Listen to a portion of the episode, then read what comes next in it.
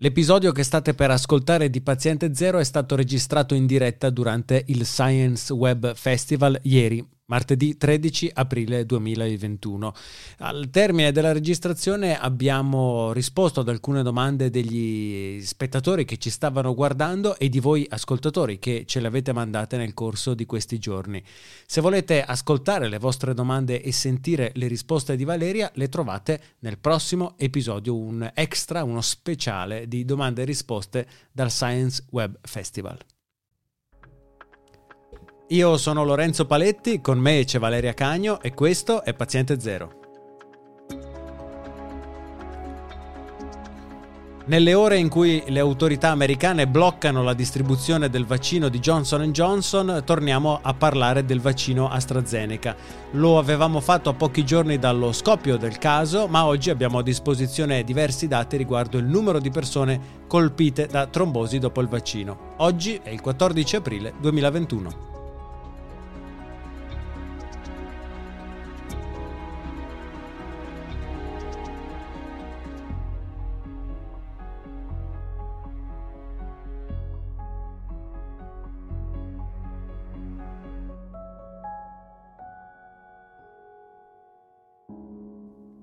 Ciao Valeria. Ciao.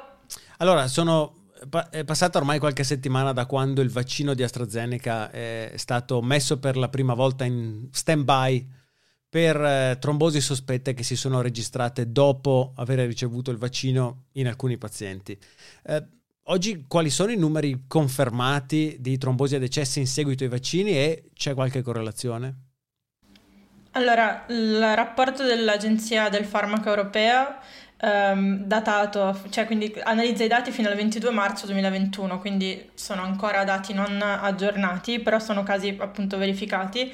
Quindi parla su 25 milioni di dosi del vaccino AstraZeneca somministrate, si parla di 62 casi di trombosi del seno venoso e 24 casi ven- di trombosi della vena splenica.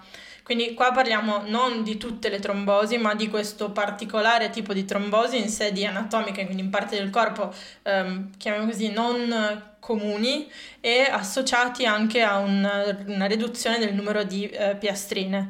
Diciamo che questo tipo di, quindi due, questi due tipi specifici di trombosi con questo numero basso di, tra, di piastrine associato non è... Ehm, è normalmente un evento molto raro, quindi eh, viene giudicato che nella popolazione vaccinata eh, questo, questi eventi sono più alti e più frequenti rispetto al, al normale, ma non abbiamo eh, ad oggi ancora una correlazione causa-effetto, cioè non sappiamo che cos'è a eh, causarle sappiamo semplicemente che sembra esserci un aumento nella popolazione vaccinata, in particolare nelle donne eh, giovani.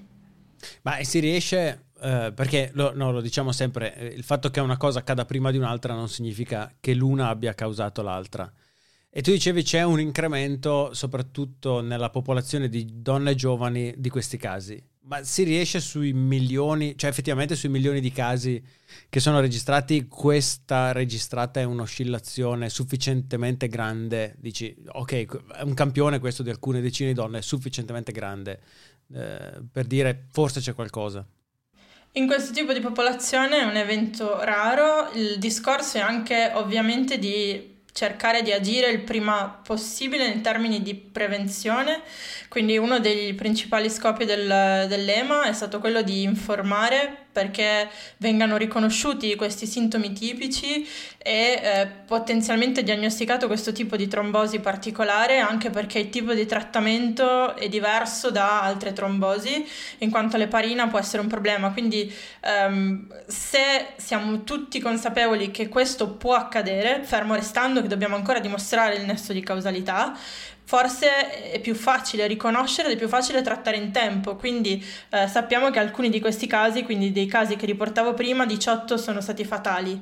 Eh, magari sapendo di che, che cosa, cioè di che cosa si tratta si riesce a trattare in tempo e a prevenire queste morti. Quindi ovviamente è importante informare in quest'ottica. Dopodiché sempre l'Agenzia Europea del Farmaco ha avviato analisi indipendenti sul, sul vaccino, sui possibili effetti collaterali del vaccino e ha anche chiesto ulteriori informazioni di eh, valutazione a AstraZeneca stessa e lo stesso avverrà per i vaccini di Johnson Johnson. E tu dicevi, quindi stare attenti ai sintomi in maniera da riconoscerli eh, una volta ricevuto il vaccino, così da essere eventualmente pronti a intercettare quel caso su un milione. E quali sono i sintomi che hanno manifestato i soggetti colpiti e dopo quanto tempo da, dall'avere ricevuto il vaccino? Normalmente i casi sono riportati più o meno tra i 5 e i 15 giorni dopo la prima dose. I sintomi sono um, eh, difficoltà a respirare, dolore al petto, gonfiore nelle gambe, eh, dolore addominale, associato a volte anche a nausea, eh, sint- eh, sintomi neurologici, quindi come visione offuscata o mal di testa pers- persistente, e poi possono esserci, visto che sappiamo essere un problema anche di assenza di piastrine, possono esserci delle piccole emorragie, soprattutto vicino al sito di iniezione, quindi delle piccole macchie sotto la pelle. Uh Sergio, un nostro ascoltatore, ci ha segnalato un intervento porta a porta del professor Palù, presidente eh, dell'Agenzia Italiana per il Farmaco, virologo e componente del Comitato Tecnico Scientifico per l'Emergenza Sanitaria. Eh, sentiamo il frammento incriminato di Palù. Gli studi validativi che hanno seguito tutte le varie fasi dal punto di vista biologico, etico, medico, contemplavano decine di migliaia di soggetti vaccinati. L'autorizzazione all'uso dei vaccini viene data dalla Food and Drug Administration come autorizzazione di emergenza, mentre l'EMA la dà sub condizione che sul campo, cioè a vaccinazione di massa, vengono effettuati quegli studi che permettono di stabilire nel corso della vaccinazione di milioni di persone, non di decine di migliaia, se ci sono rischi e benefici che gli studi preliminari non avevano ritrovato ovviamente, stiamo parlando infatti di un caso su un milione, un caso su centomila, eventi che non potevano essere colti negli studi validativi. Ma quindi eh, eventi che non potevano essere colti, colti, negli studi validativi per una questione di quantità di persone che, che vi partecipavano, eh, ma, ma quindi siamo, siamo cavi, cioè uh, ok, allora stiamo a vedere mentre vacciniamo milioni di persone quanti eh, mostrano effetti collaterali che non avevamo visto prima? In qualsiasi tipo di farmaco o vaccino eh, che sia, è normale che ci sia una fase di vigilanza dopo che il farmaco viene approvato. E questo ovviamente perché in una fase di trial clinico non posso includere eh, tutta la popolazione, cioè ovviamente è, un, è, una prova in piccolo dell'efficacia. E gli eventi molto rari non si vedono, questo non vuol dire essere cave ma vuol dire che c'è un sistema attivo quando quel mm, farmaco è in commercio per essere sicuri di intercettare anche quei casi che avvengono molto raramente. Eh, questo è normale ed succede, succede, per qualsiasi farmaco e qualsiasi vaccino che, che, entra in commercio. Nel caso del Covid abbiamo approvato eh, questi, questi, vaccini, sono stati approvati prima, eh, anche, cioè sono state avvi- mm, diciamo così, accelerate le procedure, ma senza saltare degli step, perché c'è un'emergenza. Eh, c'è una pandemia in corso, c'è un'emergenza che giustifica il fatto di accorciare le valutazioni, ma questo non vuol dire che si saltino degli step né che si facciano procedure che non sono comuni a, agli altri farmaci. Quindi indipendentemente da quanto sia o meno durata la fase di trial, fosse anche stato un altro vaccino, fosse stato anche un altro farmaco trialato con più calma, avremmo avuto comunque bisogno di di milioni di, di dosi distribuite per vedere una cosa di questo tipo. Non è una cosa fuori norma. No, cioè gli effetti collaterali è una cosa che tra l'altro si diceva già prima dell'approvazione o quando erano stati approvati, quindi parliamo di mesi fa, dicendo eh, sappiamo che non ci sono effetti collaterali comuni non abbiamo ovviamente la statistica per parlare di effetti collaterali molto rari e qua stiamo parlando di quello, stiamo parlando di effetti collaterali molto gravi, eh, scusa, molto rari che possono essere appunto uno su un milione. Non c'è, a mia conoscenza, forse tranne qualche vaccino, tipo il vaccino della polio sui bambini, eh, ma stiamo parlando di, di, di inizio del Novecento, di eh, casi in cui vengono fatti trial con numeri così alti di pazienti. quindi non c'era modo di saperlo prima di arrivare a questi numeri. Mm. E oggi, tra l'altro, similmente a quello che dicevamo adesso per AstraZeneca, dagli Stati Uniti arriva la notizia dello stop al vaccino di Johnson Johnson, perché eh, sarebbero sei i casi di trombosi emersi dopo quasi 7 milioni di dosi somministrate. E per cautela, scrive la Food and Drug Administration, l'utilizzo del vaccino è sospeso. Ci possiamo aspettare un periodo di pausa e poi una, una ripresa delle vaccinazioni come è accaduto per AstraZeneca una volta approfondito eh, il caso? Ma diciamo che in, in, entrambi i casi si cerca di capire quale sia la causa e, cercato, e, e, si cerca di informare giustamente i medici e i pazienti, come dicevo prima, per essere pronti a riconoscere questo tipo di sintomi e per i medici per essere in grado di trattarli, perché eh, sono riportati, eh, quindi questa è una sindrome molto rara ma che può avvenire anche per altre cause e eh, ci sono dei casi riportati delle pubblicazioni scientifiche di persone che si, mani- si presentano in ospedale con sintomi simili e che trattate con i giusti eh, farmaci farmaci eh, che non sono ad esempio l'eparina che viene data normalmente ma sono analoghi eparinici e con dei farmaci immunosoppressivi eh, si riprendono molto bene, quindi eh, lo vedo più come una pausa per sì capire la frequenza, ma anche per organizzarsi, per comunicare correttamente e essere in grado di eh, saper affrontare questi casi molto rari. Dopodiché eh, è probabile che questo avvenga o è probabile che, quindi che si riprenda a vaccinare con questi, far, con questi vaccini o che si valuti veramente qual è la popolazione a rischio, perché sembra esserci questo consenso sul fatto che siano, sia più comune nelle donne giovani, non sappiamo però la ragione e eh, quindi ad esempio si potrebbe riniziare dalle popolazioni che sappiamo non essere a rischio. Attualmente AstraZeneca è ancora raccomandato nella popolazione over 60, ad esempio in Italia, in cui al, al momento non sappiamo di eh, casi riportati.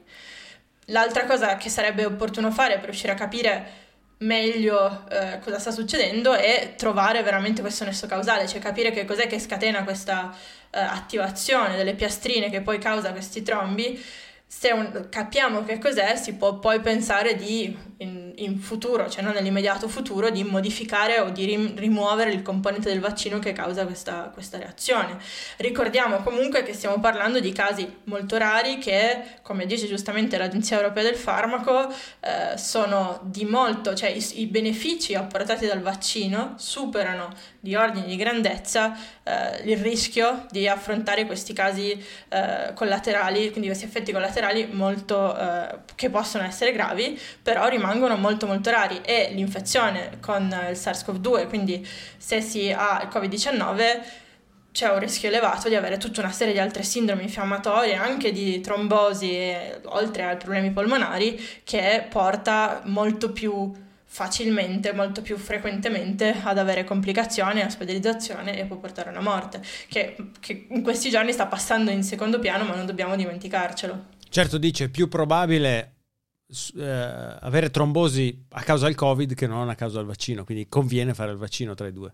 Questo poi c'è un discorso di, anche di rischio, cioè in un trentenne probabilmente il rischio di eh, cioè il motivo per cui si limita, si decide di darli a persone più anziane è che un trentenne ha meno rischio di sviluppare complicazioni legate al Covid, mentre attualmente questi casi collaterali, questi effetti collaterali sono riportati in una popolazione giovane. Quindi il vantaggio di una persona anziana che al momento non ci sono casi riportati di effetti collaterali e in più ha più rischi legati all'infezione da Covid sono più alti di quelli di un trentenne fino a quando non capiamo che cos'è che causa questi potenziali effetti collaterali. E oggi che tu sappia ci sono in corso delle ricerche specifiche già, cioè con, degli, con dei sospetti riguardo quale potrebbe essere il meccanismo che genera queste trombosi o che avrebbe generato queste trombosi? Allora, il fatto che sono sotto osservazione questi due vaccini a adenovirus ci dice che c'è una possibilità legata al vettore stesso. Uh, gli effetti sono a 5-15 giorni post infezione. Questi adenovirus non replicano, quindi è strano pensare che sia il virus stesso in qualche modo a stimolarli. In, alc- in una pubblicazione su New England Journal of Medicine si parla del possibile effetto di uh, eh, DNA, del DNA libero. Questo perché? Perché l'adenovirus contiene all'interno il DNA, all'interno del quale c'è la, le istruzioni per produrre la spike, che è il, motivo, il, modo in cui funziona il vaccino. Ma questi autori propongono che possa esserci eh, in parte un, una piccola quantità di DNA libero che potrebbero stimolare questa, eh, questa reazione. La, l'altra possibilità è che in qualche modo una componente del, dell'adenovi, degli adenovirus possa stimolare degli anticorpi che in teoria dovrebbero essere contro il virus stesso, ma in pratica eh, vanno ad attivare questo fattore della coagulazione, fattore di aggregazione piastrinica, eh, che è stato identificato essere elevato in questi pazienti. Eh, però appunto questi sono tutti indizi, è solo stato visto che c'è questo fattore di attivazione delle piastrine che è elevato in questi pazienti, ma non è stato trovato il nesso tra la vaccinazione e l'elevazione di questo fattore di coagulazione per il momento. Ci trovate su Twitter, siamo at paziente0pod, sempre su Twitter siamo at Valeria Cagno e at Lorenzo Paletti. Se avete domande ci potete scrivere a info-paziente0.net oppure inviarci un vocale su www.paziente0.net. Noi ci sentiamo al prossimo episodio di Paziente Zero.